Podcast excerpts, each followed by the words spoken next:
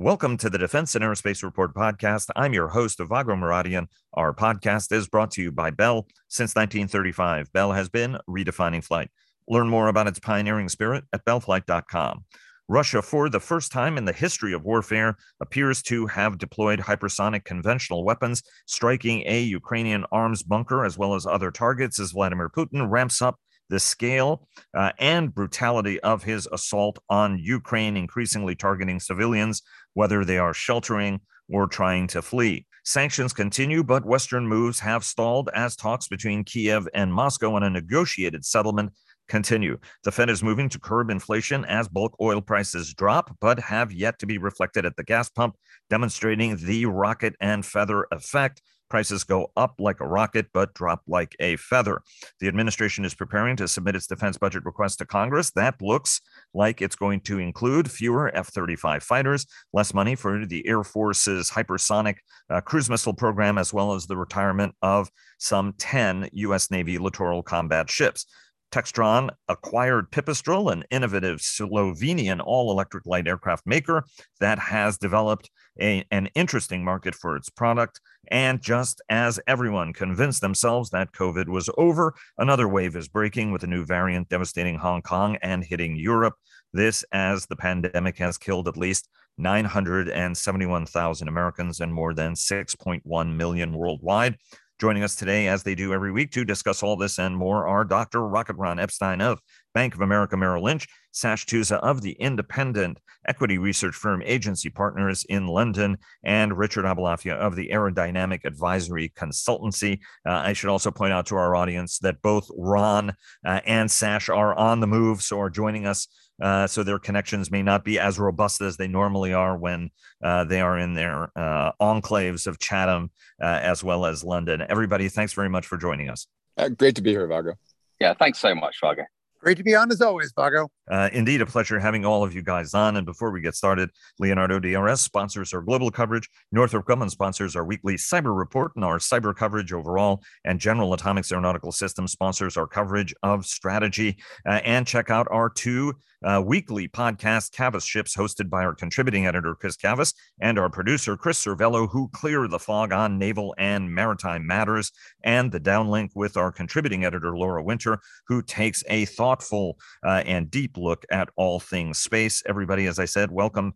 Uh, it's great to have you all back together again this week. Ron, uh, start us off. How did the group perform uh, on the street, right? I mean, a lot of factors going on, some defense budget news, uh, as I mentioned, as well as uh, fuel prices are are dropping, again. inflation uh, is is rising. Fed obviously making some moves, uh, some debate. Obviously, former Treasury Secretary Larry Summers is projecting even higher uh, interest rates, saying that the Fed's actions are are not enough uh, nor fast enough. Uh, walk us through how the group performed on the street and what was driving investors. Yeah, so Vago, so just looking at the week, if you look at how the aerospace stock, the aerospace and defense stocks performed, the commercial stocks generally did better than than the defense stocks. Uh, you know, Boeing is kind of the bellwether for commercial. It was up nine percent. Um, you know, Honeywell uh, and GE, who both have commercial businesses but are mixed, um, you know, they were up kind of mid-single digit. Raytheon was flat. The defense names were pretty much all down for the week, um, and the, the of all the defense names, the one that was down the most was was Lockheed Martin, and I think that had a lot to do with the uh, the surprise announcement that the uh, um, the DoD may may in quotes underlined in bold may getting fewer F-35s. And I'm certain we'll talk about that in a bit because that doesn't make much sense. Um, when you look at the 10-year, uh, like you mentioned, um, uh, the, the, Fed raised, ba- raised interest rates by 25 basis points. I think you know the, the biggest you know, debate on the street right now was was that enough? The Fed itself indicated that there's going to be more raises, maybe five, and maybe you know one raise per meeting for the next five to seven meetings. Uh, and some Fed members are even arguing that they should go up by 50 basis points, not 25 when you look at oil, um, oil prices are down, but they're not down a ton, right? WTI is down 100 to 105 dollars. Brent crude is down to about 108. They both peaked uh, uh, respectively at 120 and 130 dollars. Um, so they're down off the crazy peaks. But if you look at kind of how they traded, they, they didn't go to those peaks for very long. Um, and then I, I, would say the other things in the week that were interesting and I think caught investor attention were uh, discussion that Delta could be in the market for uh, it seems like maybe 50 737 MAX 10s plus maybe 50 options. Uh, and then the news that the F-15EX might be in competition uh, in, uh, in, in Egypt, uh, and then finally, um, you know, the Textron acquisition of uh, Pipistrel and how they're going to handle that.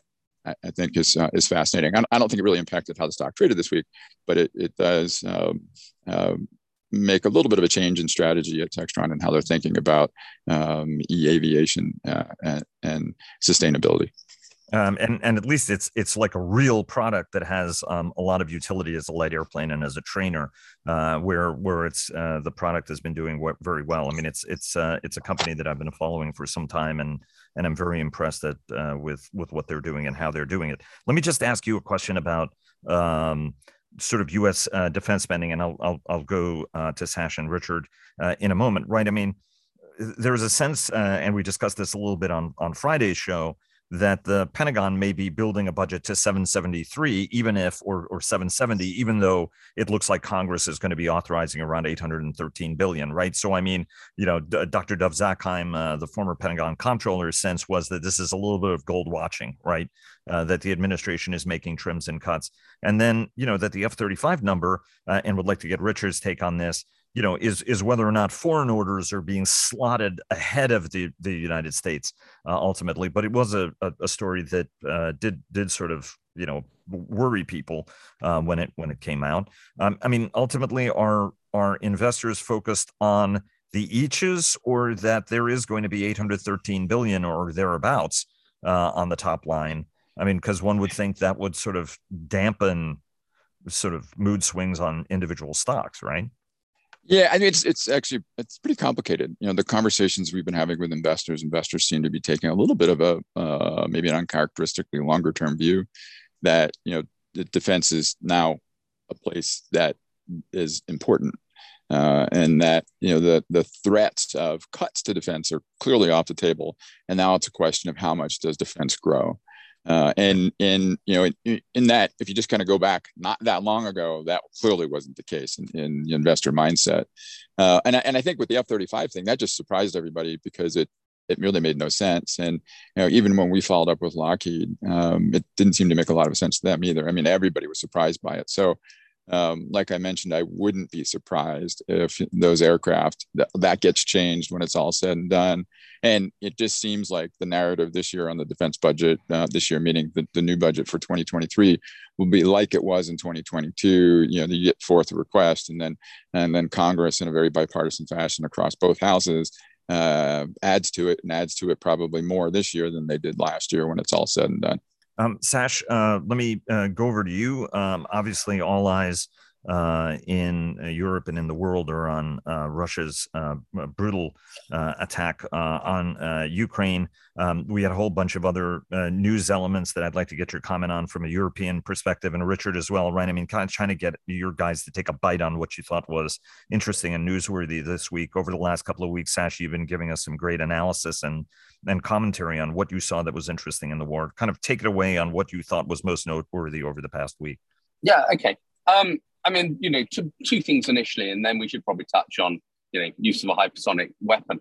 But um, first issue, uh, Rheinmetall, who um, are, are, always the last company to announce their 2021 results, announced 2021 results. They were good. Their guidance for 2022 is even better. Uh, they're, you know, they're clearly on a roll uh, in terms of uh, resurgent European defense spending. And remember, because they have a business that specifically makes uh, ammunition, um, everything from small arms really up to their forte, which is uh, tank ammunition and, and, artillery ammunition. This is the first area that starts to see orders, and the the turnaround uh, for that is uh, pretty dramatic. So, um, you know, their guidance, which is that they expect revenues this year to be up in the in the region of 15 to 20 percent, uh, margins at all time high uh, highs, is very much driven by the immediate uh, drop through of the ammunition business. I think there's going to be more to come in 23, 24, and probably 25. What was interesting, though, was when they started talking about the German defense budget. And Rheinmetall is a, a key player in uh, Germany, um, very, very well informed about things. Now, you'll remember a couple of weeks ago, we talked about uh, how uh, Chancellor Scholz had said Germany, German defense budget is going to go up to 2% of GDP from about 1.5%. You know, minimum. and there's going to be a, a 100 billion uh, fund, extra fund for spending on defense. I think as the weeks have gone by, it's become apparent that this is a much more smoothed uh, process. So rather than an immediate jump up in defense spending or in the defense budget next year, on top of which is 100 billion to be spent in very, very short, short order. Rheinmetall was saying the way you have to think about this is the 100 billion extends over multiple years. I suspect that the German defense ministry physically cannot spend money um, within a sort of three, four year time horizon of, of that order because um, the capital budget in Germany has historically been of the order of 10 to, 10 to 14 billion.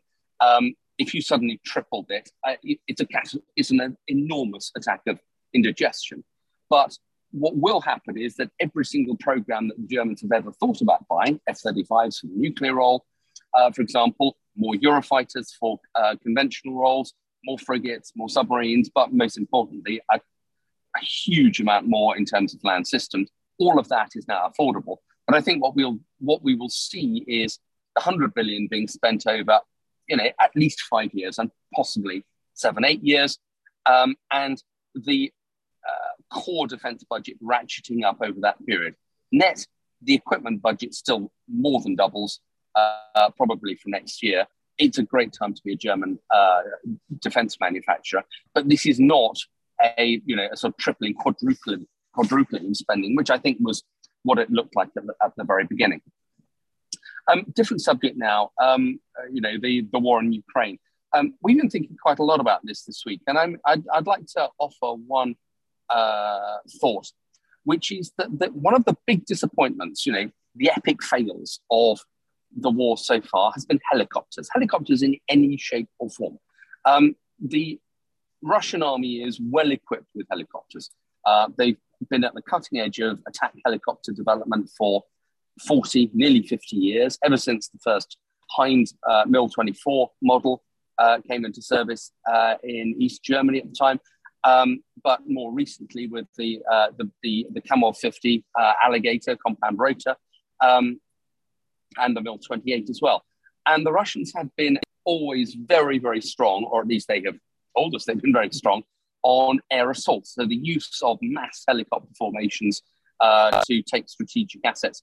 I think what's been so interesting about the you know the last three weeks has been how how poorly the Russian uh, air assault and helicopter forces have been.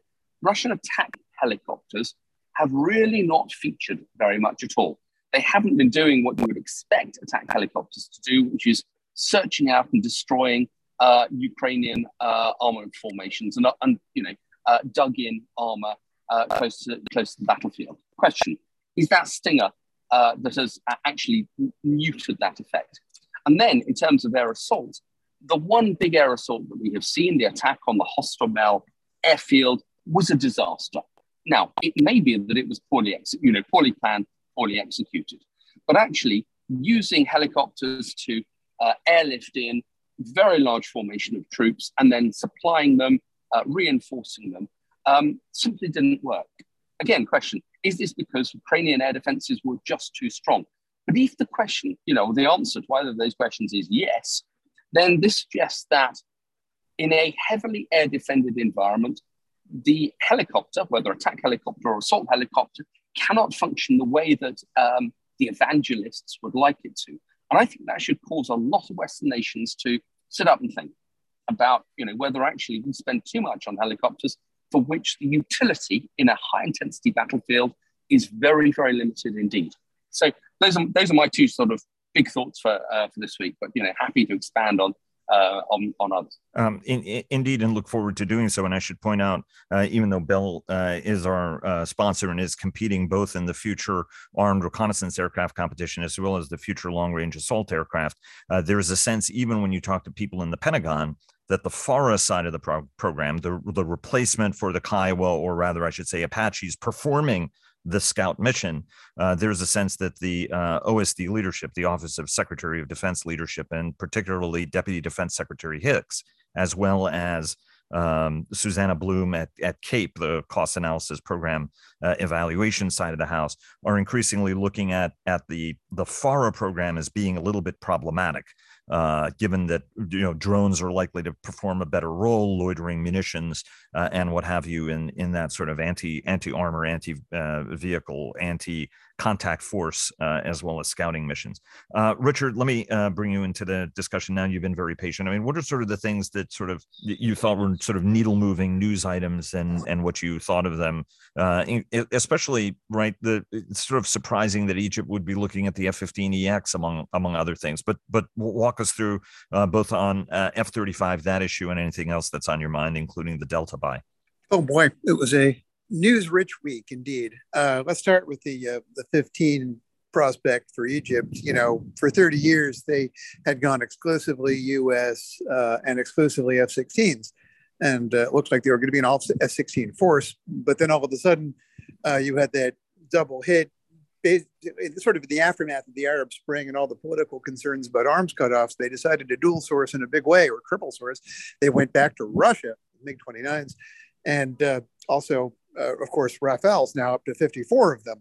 Uh, and I think there was a concern that maybe the dual source would be France and, and, uh, and, and, Russia with no room for the US. If 15s come back, that's certainly good, welcome news for the US. It's also great news for the F 15 because, of course, uh, that's one of Boeing's most profitable programs. Uh, it's viewed as having another decade all of a sudden because of the renewed US Air Force procurement. But it would be interesting to see another unexpected wave of exports. And on top of that, you know, you've got the explosion of the arms market at the top end of combat aircraft. You know, up until the year 2000, there were only really three export customers for high end twin jet fighters um, Japan, Israel, and Saudi. That was it. And now there's, I think we're up to 10 or a dozen. It's really extraordinary how that top end price point market has exploded. This would be further evidence of that. So big news there. Uh, you know, Delta, it, it, very interesting on the 737 MAX 10. Obviously, they're going to get a really good deal. The MAX 10 is is a really great aircraft as long as you're not doing it for the kind of longer range route fragmentation operations that the 321 Neo LR and XLR do and you could easily see a Boeing strategy, probably a smart one, to kind of do their best to split that middle market and basically say, look, we understand why the 321 Neo is doing really well for 4,000 nautical miles or above or 3,500 or above, but we're going to give you better numbers for shorter range routes. And a lot of Delta aircraft or a lot of Delta routes are shorter range, higher density, uh, single aisle. So the MAX 10 will be great for that. I would, you know, in the absence of anything new uh, on Boeing product development, which of course we've lamented for years now, um, this would be a smart strategy and it would at least get them to a better than one third share of the single aisle market where they're certainly heading uh, at best. So that's that's welcome news, I think, for Boeing. Um, I'm reluctant to uh, follow uh, Sash with any kind of lessons learned. It looks for all the world that you've got a monumental mix of terrible doctrine, poor execution, god awful logistics, and most of all, demotivated, untrained troops. I'm not so sure we should be learning larger lessons about equipment and technology. One day we will, but and, and you know certainly there's a lot to be said about precision guided munitions leveling the playing field, but that's been the case since uh, the 70s and 80s, really. I'm I'm not sure we should read that much into it yet. It'll be interesting, and I understand his interest in this. It's it's certainly a fascinating topic. I just think it's a bit premature.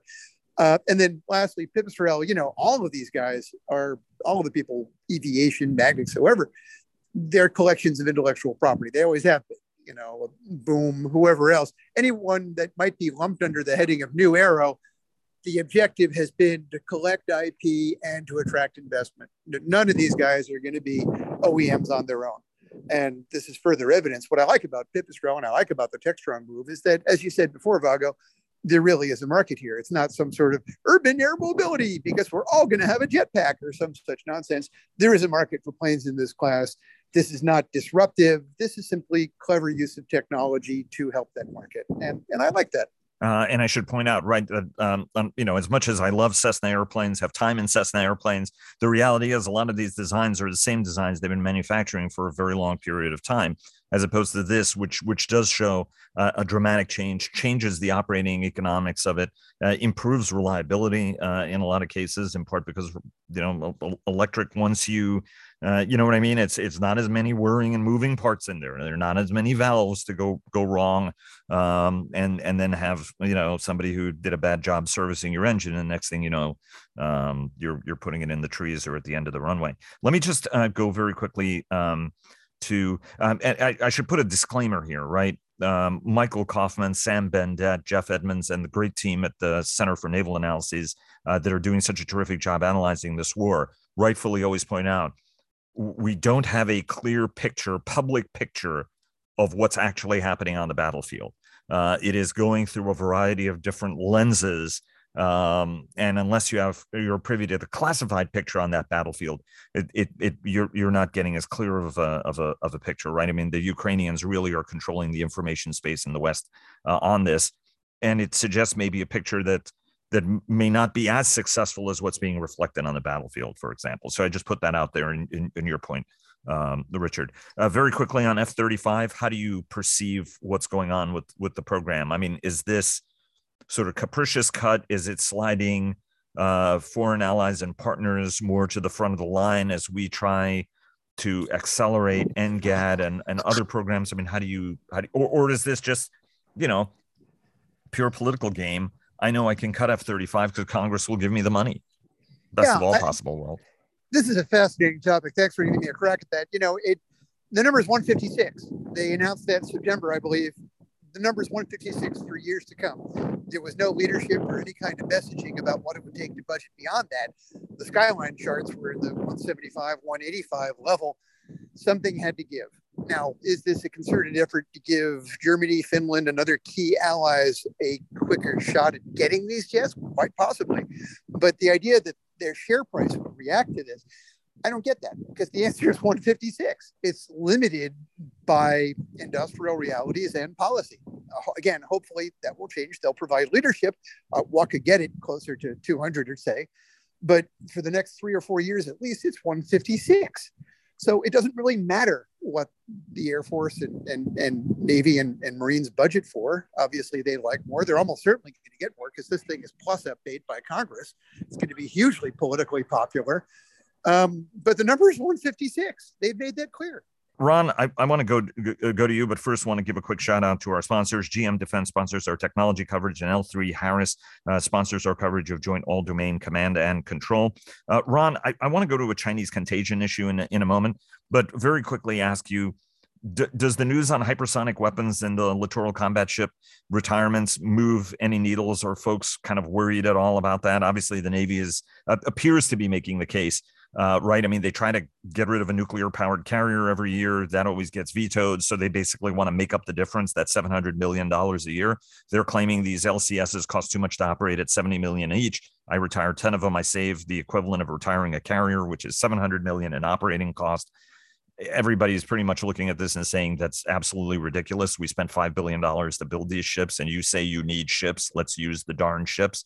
Any sense on what the hypersonic cut and the LCS cut mean for investors or or whether they're just not paying that much attention to it? Yeah, on LCS, I don't think investors are paying much attention to it, right? I mean, it's it just wasn't that big a program, and and to the companies that it was big too, they aren't really, you know, um, Marinette Marine and Austal are companies that U.S. defense investors are defense investors are very focused on. Um, so I think that one's just sort of a wash. Uh, on the hypersonic one, I mean, hypersonics has been an area where there's been investor interest. So, you know, if there's a cutback there, um, that that might get some headlines and uh, get some investors' um, thoughts going. However, you know, that coming on the heels of Russia using hypersonics for the first time ever in in battle, again, that kind of doesn't make sense either. So we'll see how it all comes out. I would imagine I'll get some questions this week on on the hypersonic point. Um, let me go to the China contagion, right? Our, our European allies and partners uh, were doing their best to avoid getting caught in a China, you know, China-U.S. confrontation, and now, alas, they find uh, themselves in the middle of that very confrontation because of Russia and the alliance that Russia and and, and China have uh, struck.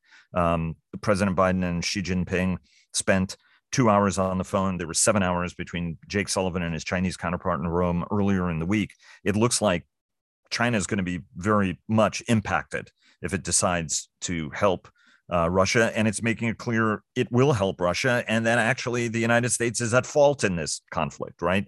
That it was NATO's fault that NATO didn't do enough to reassure Russia, even though the alliance has done a terrific job at not putting forces on the Russian border and certainly not invading uh, one of its its its neighbors. Any clearer sense this week on what this China contagion means? Because I sort of see this as two authoritarian nations who got really rich because of Pax Americana, really strong, but really hate Pax Americana, are kind of turning against it. And at some point, you have to be realistic and acknowledge as much as I'd like to separate these two guys, as much as I coddled them to keep them separate, right? I deliberately did not punish each it, to sort of, you know, they'll get nicer as they get wealthier. They don't really mean to be mean. And now we're concluding, yeah, they're in cahoots and they've got a plan, uh, and we have to confront them. Any any sense on a market perspective where this is going? Yeah, again, I mean, I think it just feeds into the defense narrative. Um, there hasn't been a lot of conversation, in particular, about you know the the China Russia nexus, but um, it, it'll percolate up in the in the investor in the investor community, and it just kind of it is further support for this you know, changing view on defense that defense is a space where you, you need some exposure where you know the world has on a fundamental level changed. Uh, and and I think that that's probably the you know probably the, the biggest takeaway for the investor community that that you know, if you just go back you know three weeks ago everything changed. Uh, and and you're seeing that I think in the multiples for defense. You're going to see that in the support for defense budgets globally. I mean you're for sure seeing it in the NATO community.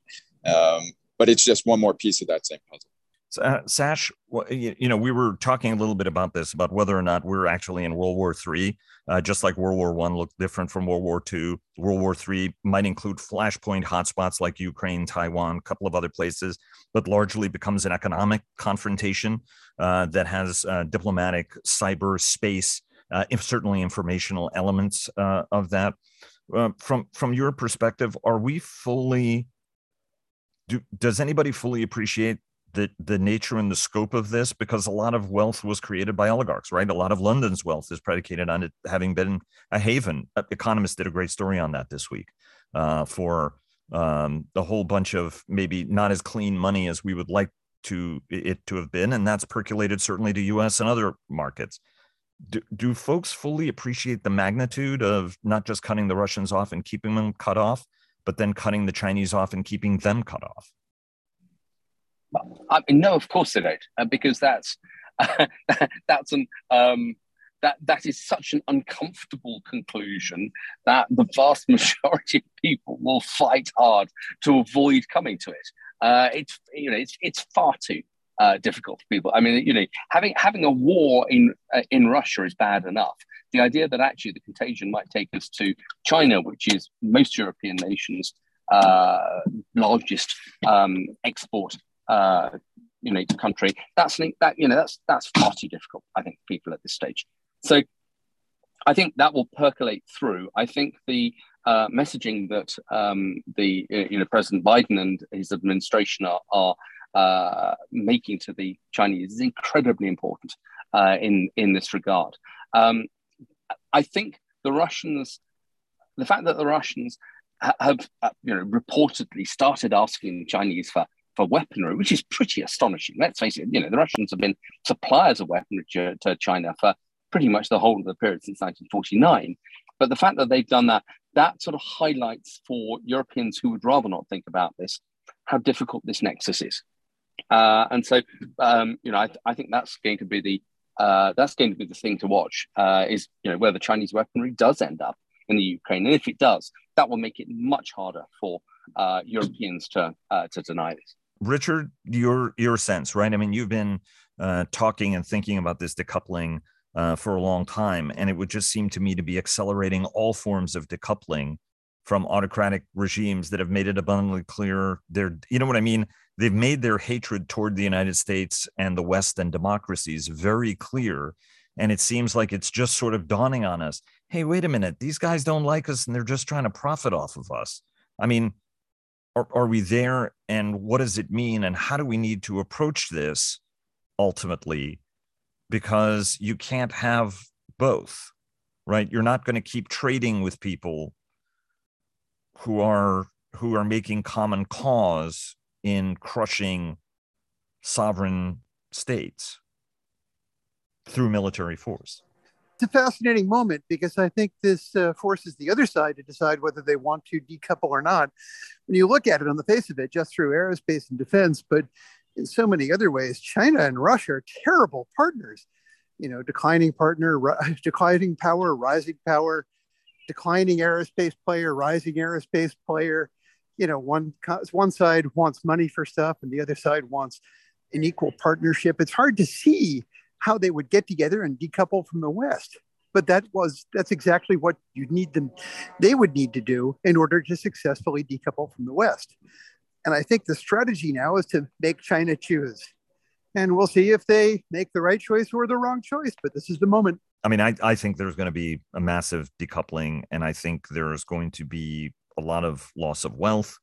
Uh, but I also believe that there will be opportunity. But I think it, it's going, you know, th- this moment was coming. It's it's a lot cheaper to lay down guidelines and rules now uh, and try to avoid something kinetic and bigger in the future. I mean, I think we should have put troops in Ukraine. I've said that. I, I think we have to consider putting troops in Taiwan if we're going to avoid confrontation. So this whole notion of somehow we can deter and that integrated deterrence can exist without like boots on the ground somewhere or hard military capability is is is just not going to work. Sanctions alone did not deter Vladimir Putin from going into Ukraine, just like sanctions alone will not get him out of Ukraine. Uh, ultimately, he's on a punitive campaign at this point. Um, I just want to trans uh, move to the pandemic and talk a little bit about that.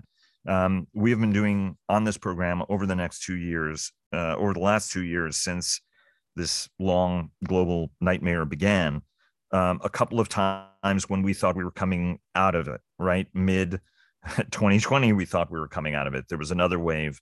Uh, we thought we were coming out of it again. There was another wave. Uh, you know, vaccinations, we would be coming out of it. And then there was another wave. Uh, and Omicron was the last one. It's lifted, and everybody's saying, "Thank God we're past it." And now it looks like we might be going into another wave. I want to kind of go around the horn on how people need to be thinking about this and what it means when only 65% of our population is fully vaccinated. I mean, that's the reality in the United States. Ron? Yeah. So, you know, the, you know, the way we think about it is each each new wave is so far has been less virulent than the one before it. And our hope is that that trend continues. Although, you know, admittedly, I'm not a, I'm not a virologist or an epidemiologist. So you know, that just could be empty hope um, that's how we're modeling things. Uh, as we've been having the same forecast now for pretty much this whole two year period, getting back to 2019 traffic on an annual basis in 2024 and getting to 2019 air traffic levels sometime in 2023. Um, I mean, that would prove optimistic if we were to go through another wave like an Omicron that um, did, did have some meaningful impact. Um, so, you know, fingers crossed. Um, I, I, remain optimistic, but um, admittedly, I mean, there's a bit of uh, throwing the dice on that one. Sash? Countries that have higher levels of vaccination are dropping uh, restrictions on travel very, very fast indeed. Example this week, uh, you want to fly to Italy from the UK or vice versa, no restrictions whatsoever. You don't even have to fill in a passenger locator form uh, anymore. So, high levels of vaccination uh, are working in terms of liberalizing international air travel. I think we're going to get a two tier international uh, air travel uh, environment. Those who are heavily vaccinated and those who are not, 80% plus, and generally the you know the the uh, the barriers come down quite fast, um, down at 65%. I think there will be constraints on international travel for some time. I think combine that and you know the likelihood that we're we're in a fifth wave um, with the constraints on international travel in Europe as a result of the Ukraine conflict, I don't think we're going to get back to 2019 levels of international long haul traffic, which I realize is a uh, you know is, is, is, a subset, but I can't see us getting back to it certainly in the first half of the decade.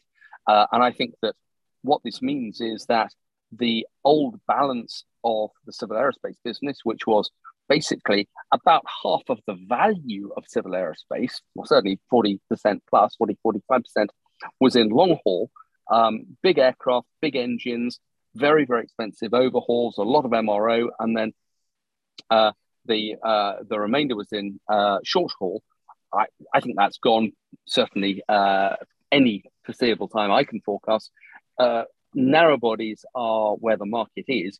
Frankly, both Boeing and Airbus's wide body portfolios are of sort of academic interest, analytic interest, but they're not going to be what drives these companies' uh, businesses, uh, their profitability, and hence their share prices anytime in the next five years. Well, Richard, your sense on where it is, and I have one final uh, Ukraine question to put to uh, each of you in the last lightning round. Go ahead, Richard. Agree completely. Uh, it looks promising, but we don't know. And wide body and international nowhere. Uh, single aisles, very strong market. You know, I, I think if nothing else, the sudden surge of oil prices has given everyone a, a quick reminder of what it's like to fly domestic routes and commodity routes when you're up against a new generation single aisle with an old generation one because it's a double digit fuel burn difference which means the other competitor your competitor can both outprice and outprofit you and you might as well go into a different line of work. So i think uh, if anything the market for single aisles has gotten more robust in the past couple of weeks not just because the market has recovered in these domestic uh, routes faster but also because of the price of oil giving everyone a sudden taste of what it's like when you don't have the latest and best and you absolutely need to. And and you think passenger trends are not going to be changed even if we have another bad wave? We have all the data for delta and omicron and deltacron or whatever. There's inevitably a little bit of a small fishhook but the trajectory is the same. We're still heading back by 2024 now it's going to be faster on single aisles that is to say on narrow on on domestic and, and regional routes, and it's going to be slower on international. Um, that bifurcation isn't going to change, and it's probably not going to repair itself for a very long time. But nevertheless, the, the trend has been remarkably consistent given what's going on. Last question on uh, Ukraine. Um, there is a concern that the administration, uh, the U.S. administration, is beginning to self-deter itself. Uh, that it is so eager to avoid uh, confrontation with Russia, uh, we postponed a, you know, a missile test. We uh, rejected Poland's offer for MiG-29s. Uh, we look like we're limiting the kinds of systems uh, we donate and I uh, to the Ukrainians. Uh, and I agree that anti-armor missiles and anti-air missiles are important. We need higher altitude air defense missiles. I'm surprised those aren't going over from Eastern European countries, and that we are not extending, for example, our air and missile defense umbrella to them as quickly. Uh, and I also think we should be sending more drones and more loitering munitions. We sent switchblades, but we are only sending 100 switchblades, uh, in part because our own inventories are limited. Are we doing enough? To help Ukraine, or are we doing just enough to be able to claim that we did something without really doing enough and just really quickly uh, around the horn? And whether that sends a bad message, for example, to China, which I think is the case. But anyway, Sash and then Richard. And and Ron, I'm going to uh, exempt you uh, from from that question because I think it transgresses what uh, you uh, in your role are are able to do and able to say. But go ahead, Sash and Richard, sort of uh, give us your sense. Um, look, we're never doing enough, but I think that we, and I'm using the, you know, if a, I think what some would call the royal we, um, the West, the US, and Europe have done an enormous amount to change the entire shape of this conflict and the nature of the uh, the as yet undeclared but very apparent conflict with China. Uh, China has had to reconsider the um, the risks that they would incur in invading Taiwan both in terms of just the straightforward military risks, but also the political risks, because the, the West um, gathered grounds to support Ukraine so incredibly strongly and incredibly quickly. I think that had uh, the US, had Europe not been uh, reinforcing uh, Ukraine with uh, with weapons and with very very high end training, and doing it for the last three four years or so, this this war would already be over, and we would be in an incredibly uncomfortable position. I think we've stopped that from happening. Have we done enough to, to enable Ukraine to win? No, nowhere near. I think that the risk, though, of Russian of Russian escalation, and I see their use of a hypersonic missile this week, militarily meh. Uh, but in terms of the signal that sends, which is this is another rung up the ladder of escalation, um, that's something that we have to be very, very aware of because Russian escalation does not stop before the use of nuclear weapons. Um, so I think what we have to do is I think we have, you know, deterrence has failed. Uh, we, the West, have got to make the cost of the Ukraine war incredibly high, and I think we're doing that. And then the, uh, you know, the next stage is to is to uh, help with whatever negotiations Ukraine wants to do. Um, are we going to be able to reinforce Ukraine with, uh, you know, with um, boots on the ground? No, I just don't think that's a um, a possibility. Richard.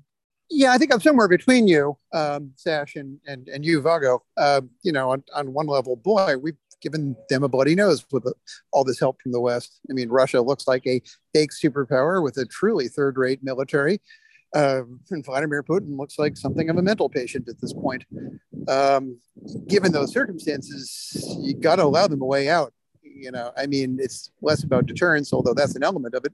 Also about, you know, how do we let them get out of it without making it look like they're caving into enormous amounts of Western pressure.